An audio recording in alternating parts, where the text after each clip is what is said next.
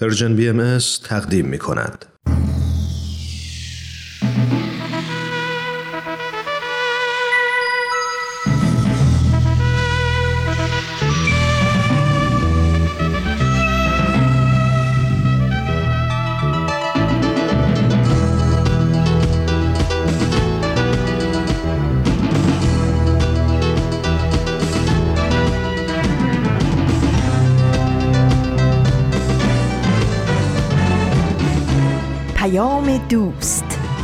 برنامه ای برای تفاهم و پیوند دلها.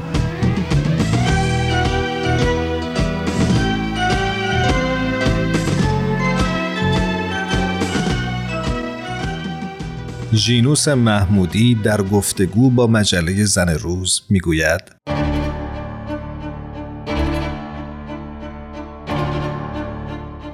من محصل دبیرستان نوباوگان زرابی بودم و برای اینکه ریاضی بخوانم به دبیرستان رضاشاه کبیر آمدم.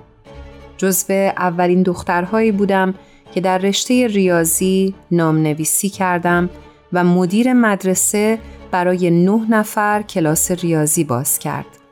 آن روزها هر کس به من می رسید می گفت دختر که نمی رود ریاضی بخواند وقتی که شما دخترها می‌خواهید مهندس بشوید پس کی به جای شما آشپزی و بچه داری کند؟ بعد از پایان دبیرستان به دانشگاه تهران رفت تا فیزیک بخواند.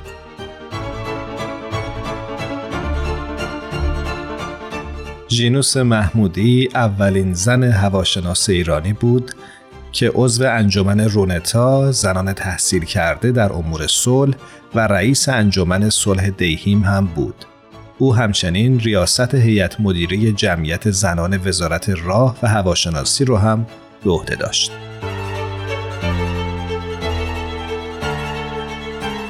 او نخستین زن پیشروی ایرانی بود که تحقیقاتی رو در زمینه بکارگیری و بهرهوری انرژی خورشیدی انجام داد تا از اشعه خورشید برای مصارف حرارتی استفاده بکنه. بعد از انقلاب به دلیل باهایی بودن از کار برکنار و به دلیل باورهایش اعدام گشت.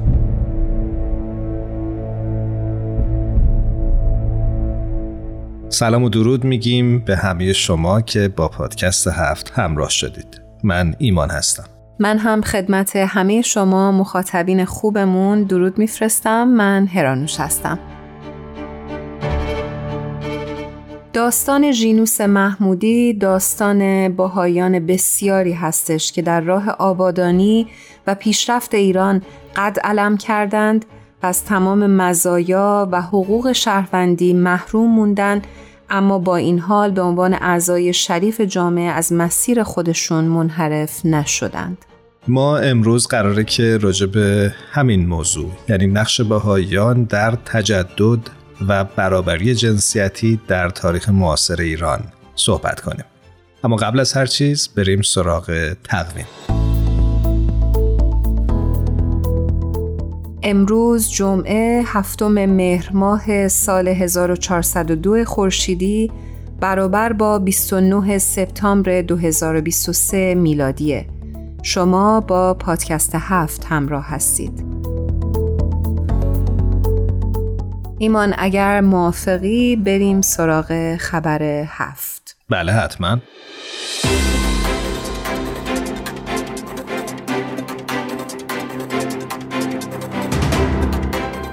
تیتر خبر هفت این هفته هست در گفتگو پادکستی در بررسی برنامه آمادگی برای اقدام اجتماعی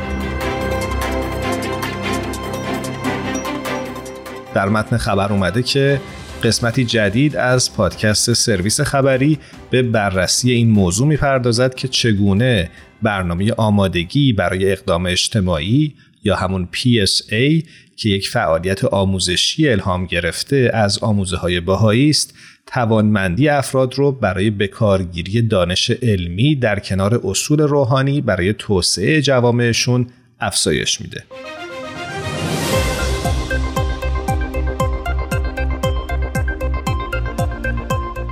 در این قسمت الیزا کوپر از همکاران شبکه ای از سازمان های الهام گرفته از آموزه های باهایی در سراسر جهان که در حال کسب تجربه در مورد برنامه آمادگی برای اقدام اجتماعی هستند به همراه دو جوان که در مرکز جهانی باهایی خدمت می کنند کاریشما نایر از هند و الکس کالومبا از زامبیا در این مورد صحبت می کنند که این برنامه چطور به بهبود جنبه های مختلف زندگی اجتماعی از جمله آموزش، حفاظت از محیط زیست، کشاورزی و بهداشت کمک می‌کنه.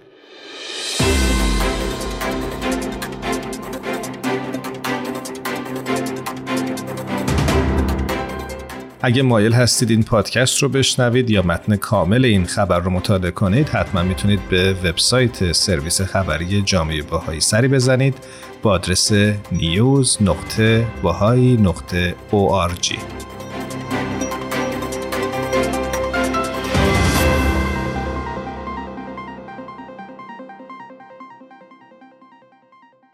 در ادامه پادکست هفت با ما همراه باشید.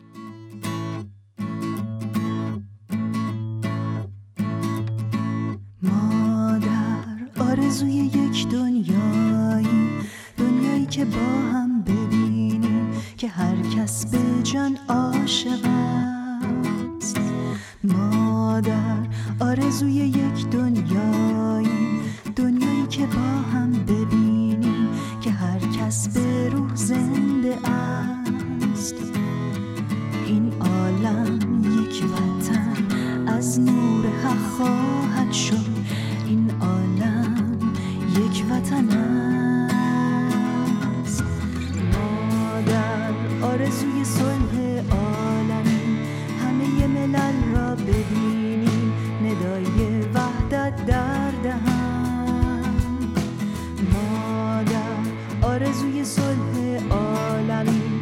روزی که جهان را ببینیم که خورشید مهر بردمد این عالم یک وطن از نور حق خواهد شد. این عالم یک وطن است. این عالم یک وطن از نور حق خواهد شد. این عالم وطن است. مادر آرزوی یک دنیایی.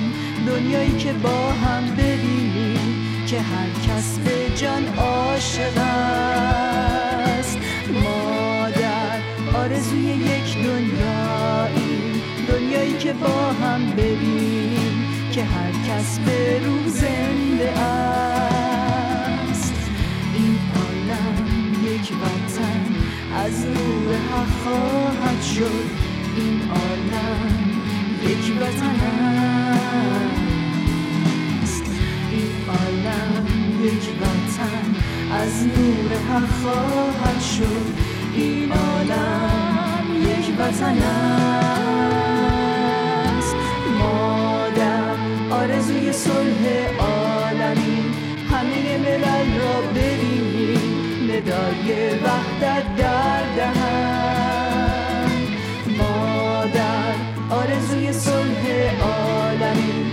روزی که جهان را ببینیم که خورشید مهر بردمد این عالم یک وطن از نور حق خواهد شد. این عالم یک وطن این عالم یک وطن از نور حق خواهد شد. این عالم یک وطن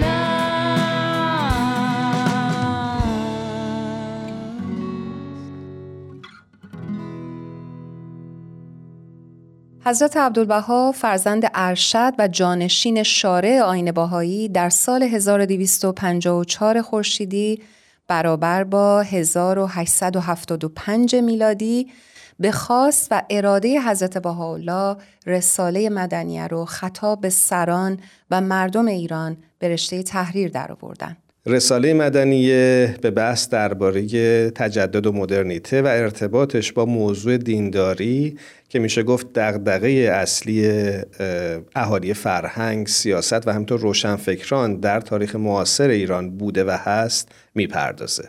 حضرت عبدالبها راه حل بحرانهای روزافسون ایران رو نه در بازگشت به سنتگرایی متعصبانه و نه در دنبال روی کورکورانه از فرهنگ تجدد غرب و اقلانیت صرف می‌دونن. حضرت عبدالبها در رساله مدنی تعریف تازه ای از مسئله مدرنیته، تجدد و ارتباطش با دینداری مطرح می کنند. ما امروز قراره که در برنامهمون راجع به ارتباط بین آموزه های آین باهایی و مسئله تجدد یا همون مدرنیته در تاریخ معاصر ایران صحبت بکنیم.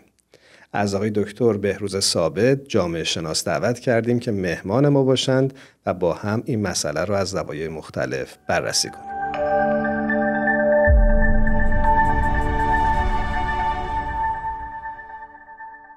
مخاطبین عزیزمون آقای دکتر بهروز ثابت رو روی خط داریم. خیلی ممنونیم ازشون که دعوتمون رو پذیرفتن. آقای دکتر ثابت به برنامه خودتون خوش اومدید.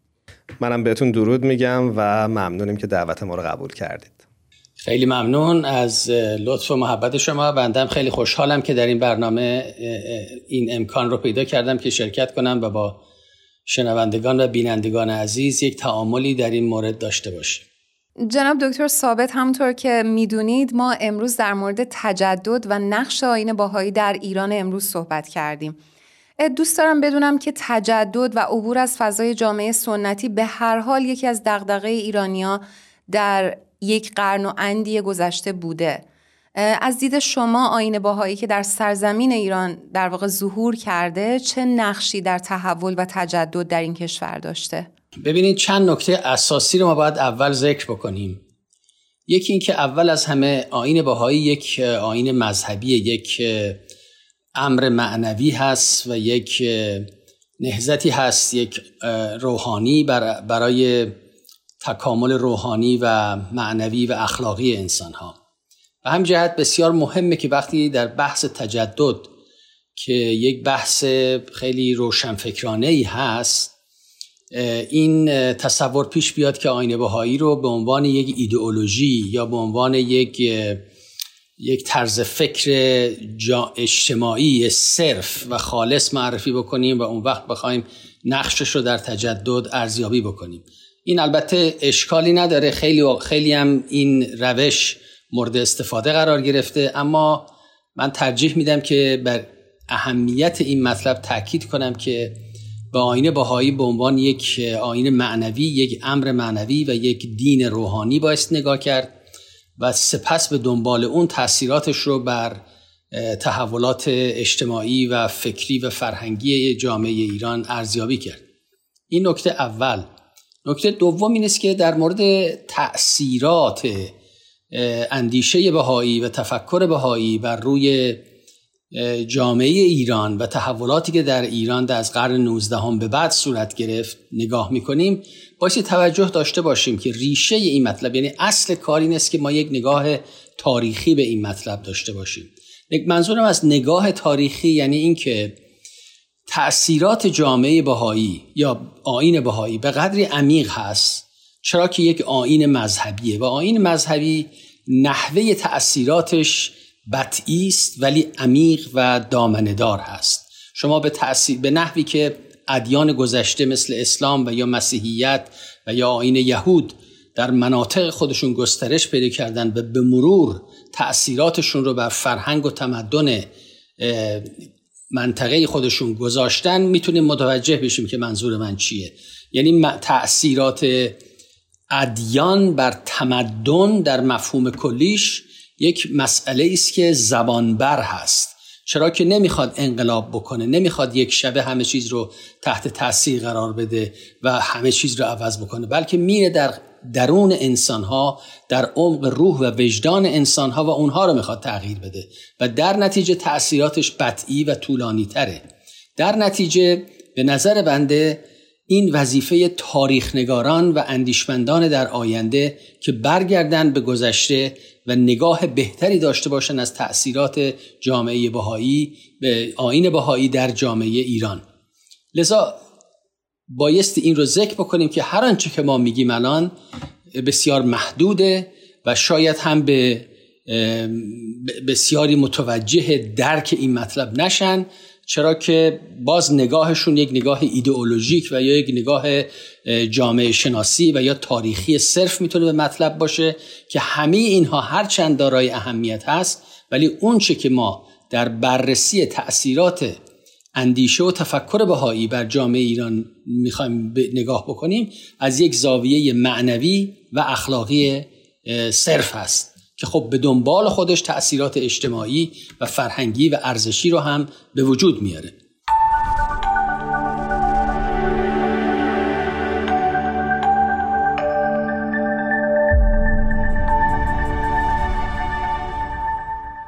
جناب دکتر ثابت شما اشاره کردید به نقش آین باهایی در تحول فرهنگی در ایران. می‌خوام ازتون بپرسم که این تحول فرهنگی از دید شما چه ابعادی داشته؟ ببینید اول از همه این که این آین بهایی یک چالش بر... بسیار چالش برانگیز بوده به خاطر اینکه تأثیراتی که گذاشته و به نحوی که مؤسسات کهنه اجتماعی رو به چالش کشیده در نتیجه در حقیقت انقلاب عظیمتری رو در, در پایین ترین متون جامعه و در پایین ترین رده های جامعه ایجاد کرد. و به دنبال همین جریان بود که گروه های مختلف هزاران انسان در سالهای اولیه امر بهایی به این آین گرویدن و اینها از اخشار مختلف و طبقات مختلف بودند از یک گروه خاص نبودند یعنی از یک افراد توحیدست گرفته تا تاجرهای بازار تا علمای درجه یک مذهبی که دسته دسته به این امر رو آوردن. اما در کلیتش آین بهایی به عنوان یک تهدید از طرف علمای شیعه برخورد شد.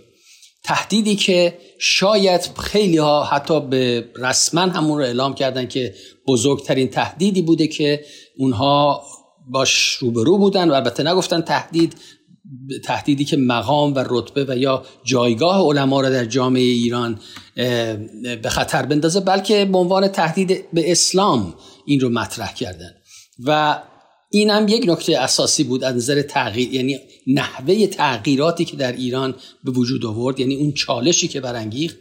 دوم اینکه فداکاری و شهامت و شجاعت اخلاقی و جانبازی هایی که جامعه بهایی از مرد و زن کوچک و بزرگ انجام دادن و در حقیقت اون اخلاقی رو که در این راه به وجود آمد اون اخلاق که ما می‌تونیم بگیم کاملا مخالف اون اخلاق تقیه و, و به اصطلاح دروغگویی و امثال اینها بود اونها را به چالش کشیدن و با کمال صداقت و درستی و بدون اینکه خودشون بخوان جان خودشون رو فدا بکنن بلکه صرفا به خاطر پاکی اندیشه و ایمان و راستی این این جانبازی ها و فداکاری ها رو پذیرفتن.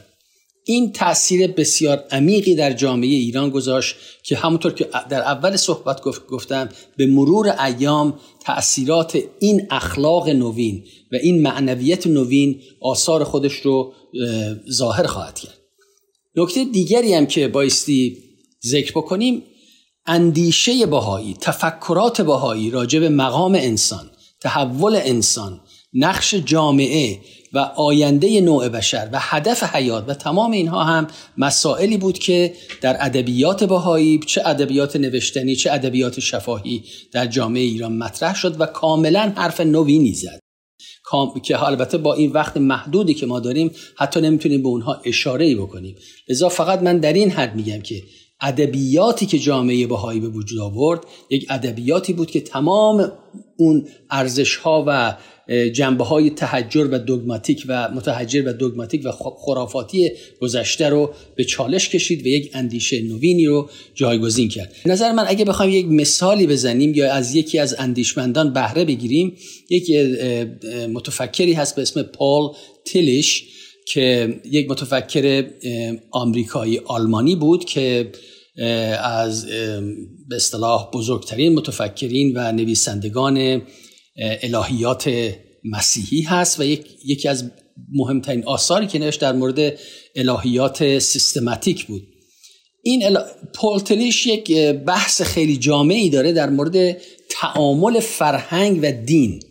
و وقتی که من به آثار این فرد نگاه می‌کردم بلافاصله یاد تأثیرات و اون تعاملی که جامعه ایران با امر بهایی پیدا کرد و اون حالتی که در این تعامل و در این گفتمان به وجود آمد که فیلمسل از یک طرف اندیشه بهایی منتقد ارزش های گذشته شد ولی در عین حال اومد بر اساس همون پایه های ارزش های کهن جنبه های دوگماتیکی رو به کنار زد و یک روش های نوینی رو عرضه کرد. لذا این حالت انتقاد و تحول هر دو در تعامل جامعه بهایی و جامعه بهایی ایران و اندیشه بهایی صورت گرفت.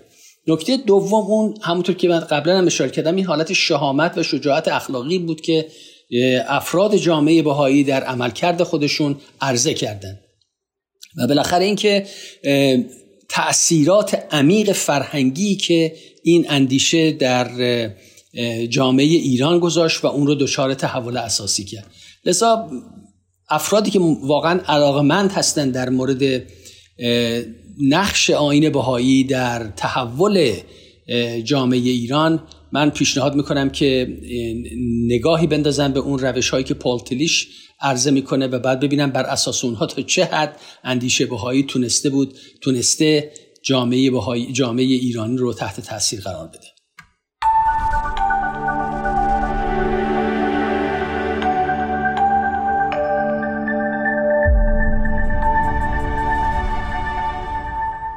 متشکریم ازتون آقای دکتر ثابت عزیز.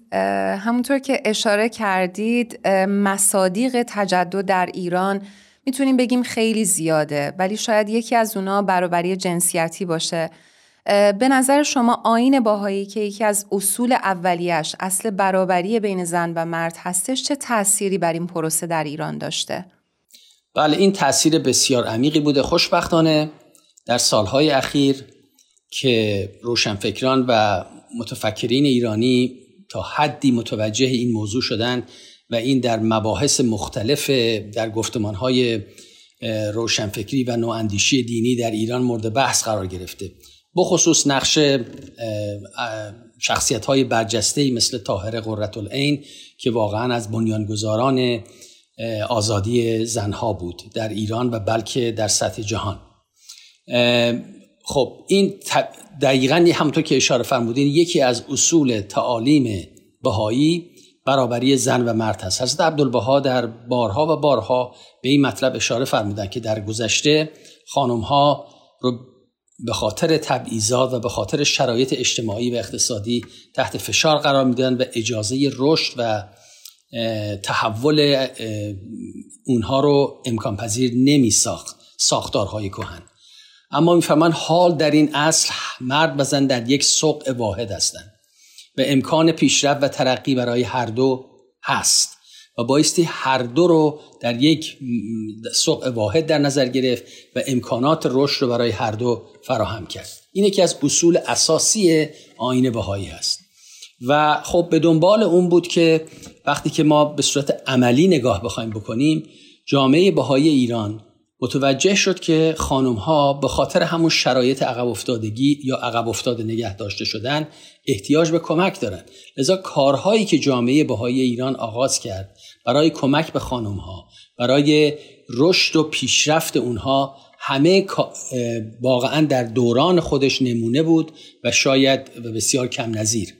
حتی به امر حضرت عبدالبها چند نفر از خانم های تحصیل کرده غربی دکترها متخصصین آموزش پرورش متخصصین بهداشت و رفاه خانم ها به ایران آمدن تا به خانم ها کمک بکنن که بر اون مشکلاتی که دامنگیر اینها شده بود برای قرنها بر اونها غلبه بکنن و خانم ها هم به سطوح بالای ترقی اجتماعی برسن.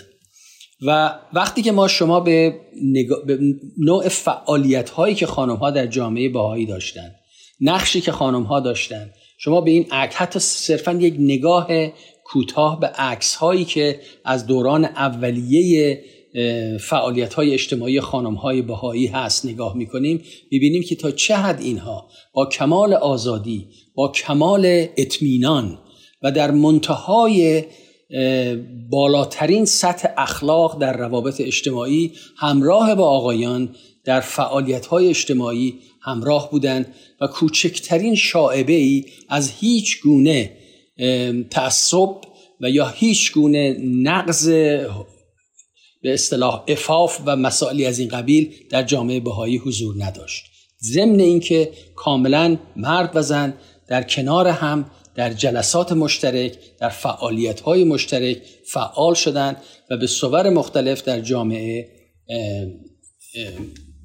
به کمک جامعه اومدن خانم ها در, در امر بهایی دارای مقام خاصی هستند و تربیت خانم ها تعلیم و تربیت خانم ها و دخترها به فرموده حضرت الله و حضرت عبدالبها اولویت داره بر تربیت آقایون و مردها. چرا که اینها کسانی هستند که نسل آینده رو مستقیما تربیت می‌کنن. و خب وقتی ما دوباره به افرادی که در این زمینه تحصیلات کردن به کشورهای غربی رفتن و برگشتن و تحصیلات و دانش و علم خودشون رو با جامعه ایران در میان گذاشتن. نگاه می‌کنیم می‌بینیم که واقعا جامعه ایران جامعه بهای ایران سرآمد و سرمشقی بود برای کلیه اخشار جامعه در ایران که چگونه بتونن با حفظ ارزش اخلاقی بهترین نوع تعامل و گفتگو و همکاری رو بین خانم ها و آقایون آغاز بکنند و حتی در یک جامعه بسیار بسیار سنتی و مزنون قرن 19 و قرن 20 ایران بتونن با کمال صحت و سلامت این رابطه رو جلو ببرن. جناب دکتر ثابت ازتون سپاسگزاریم که امروز با پادکست هفت همراه بودید و برای ما و مخاطبین این برنامه از نقش آین بهایی در پروسه مدرنیته و تجدد در ایران گفتید. هر جا هستید خوب و خوش باشید. امیدوارم که بتونیم در برنامه های آینده هم شما رو در پادکست هفت داشته باشیم. خدا نگهدارتون باشه. خیلی ممنون. متشکرم از این فرصتی که به من دادید.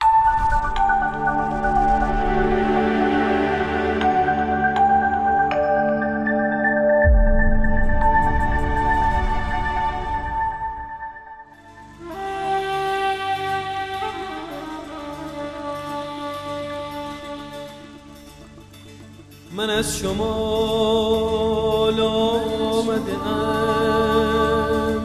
تنم هنوز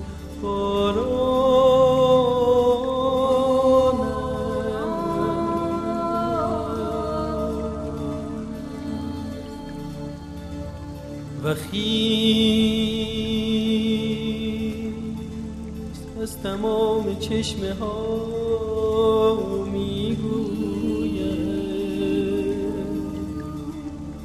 در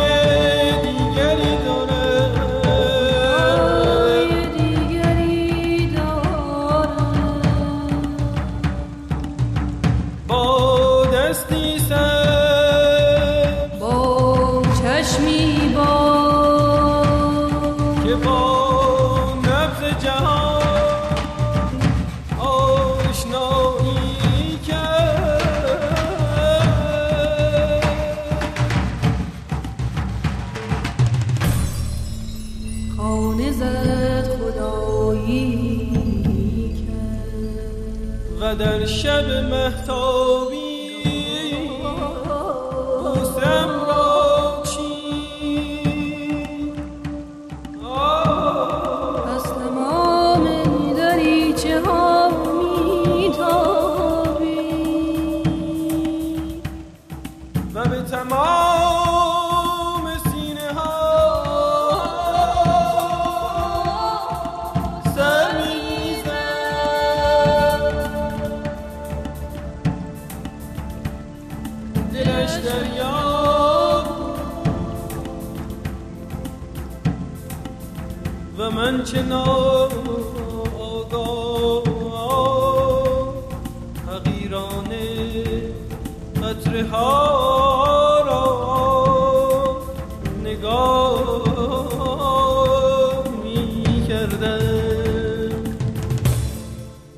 دوستان عزیزمون اگر خاطرتون باشه هفته قبل در مورد مشرق الاسکار یا همون عبادتگاه های باهایی صحبت کردیم. این هفته سمر عزیز همکار خوبمون رفته سراغ شما و با شما گپی زده و نظر شما رو در همین باره خواسته. بریم با همدیگه با سمر در بخش با شما همراه بشیم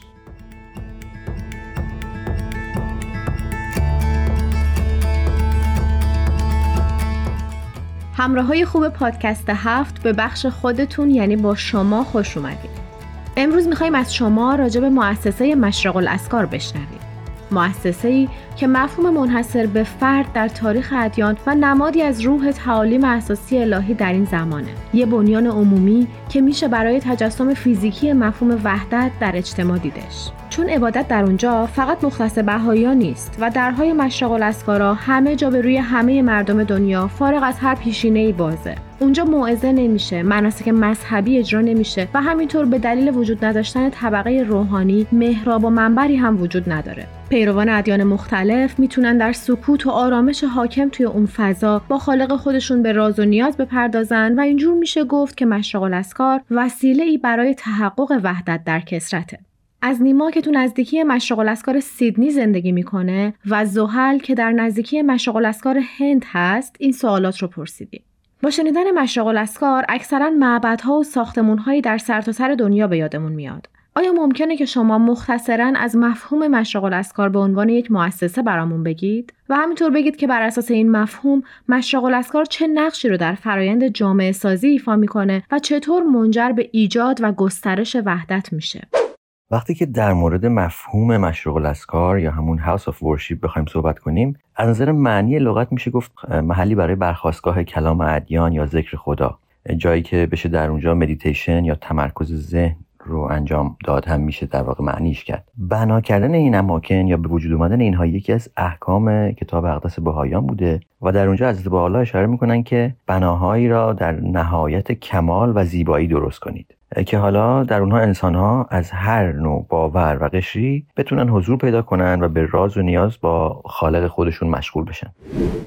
مؤسسه مشرق الاسکار معنیش در واقع میشه به معنای بلند شدن ذکر الهی. و می‌تونیم بگوییم که یکی از مفاهیم محوری در حیات جامعه و پیوندهنده نیایش و خدمت است. ما می‌تونیم بگوییم که مشرق الاسکار از یک جهت می‌تونیم به بناهای اشاره کنیم که برای دعا و نیایش تمام مردم از هر قوم و هر باوری که هستن بتونن اونجا وارد بشن و به سادگی بتونن اونجا خالصانه در سکوت دعا بخوانن. این ما می‌تونیم بگوییم ساختمان مرکزی مشروق الاسکار. و همینطور بعضی از ساختمان های و مؤسسات دیگه هم وابسته به مشروق الاسکار است که هدفشان فراهم آوردن امکانات مختلف مثل آموزشی بهداشتی و سایر خدمات در راستای پیشرفت اجتماعی و اقتصادی جامعه است. اینجا هستش که یکی بودن ادیان و همون اصل وحدت عالم انسانی رو میشه در واقع تمرین کرد و حس کرد تاثیر این وحدت رو و تاثیر این کلام رو کلام الهی رو در روح آدما. که واقعا توضیح دادن این حس غیر ممکنه و اینو باید هر کسی برای خودش تجربه داشته باشه و تاثیرات این تجربه رو بتونیم توی زندگی خودمون ببینیم.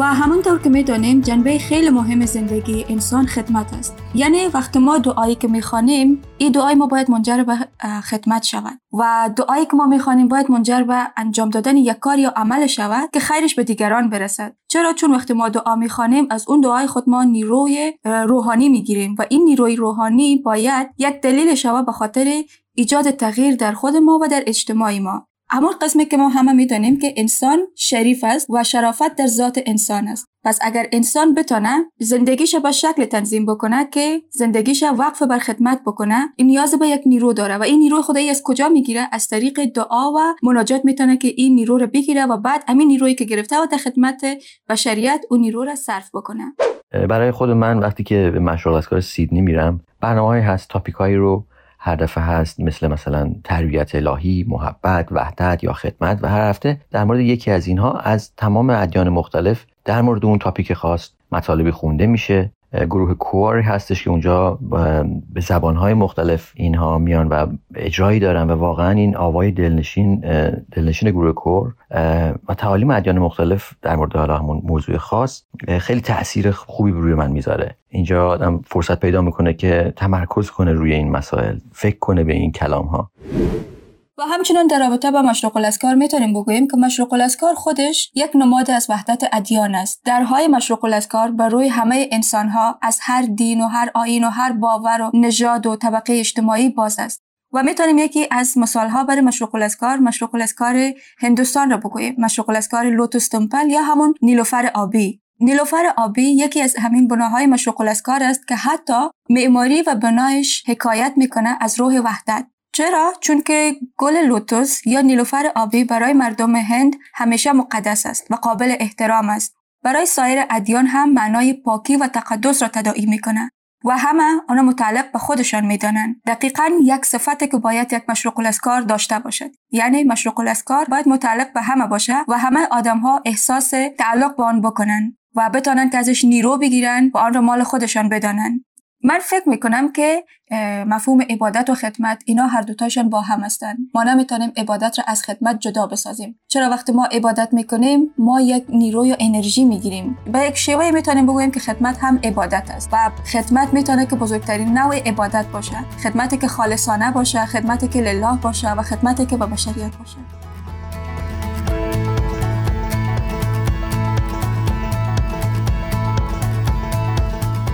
این دعا و مناجات ها و کلا عبادت عبادت خالی فایده ای نداره. اگر اینکه منجر به یک کار عملی یا همون خدمت به عالم انسانی در واقع نشه. و من فکر کنم به همین دلیل هستش که وقتی به طراحی این اماکن نگاه می‌کنیم که در واقع نه تا در دارن هر کدوم از این تمپل ها یا مشاغل ها در آینده قراره که این درها به جاده ای وصل بشن که می‌رسن به یک ساختمان یا یک مجموعه ای از ساختمان ها مثل مدرسه بیمارستان یتیمخانه کتابخانه و چند تا مؤسسه اجتماعی دیگه که حالا در اونجا افراد بتونن به کار و خدمت به هم مشغول بشن.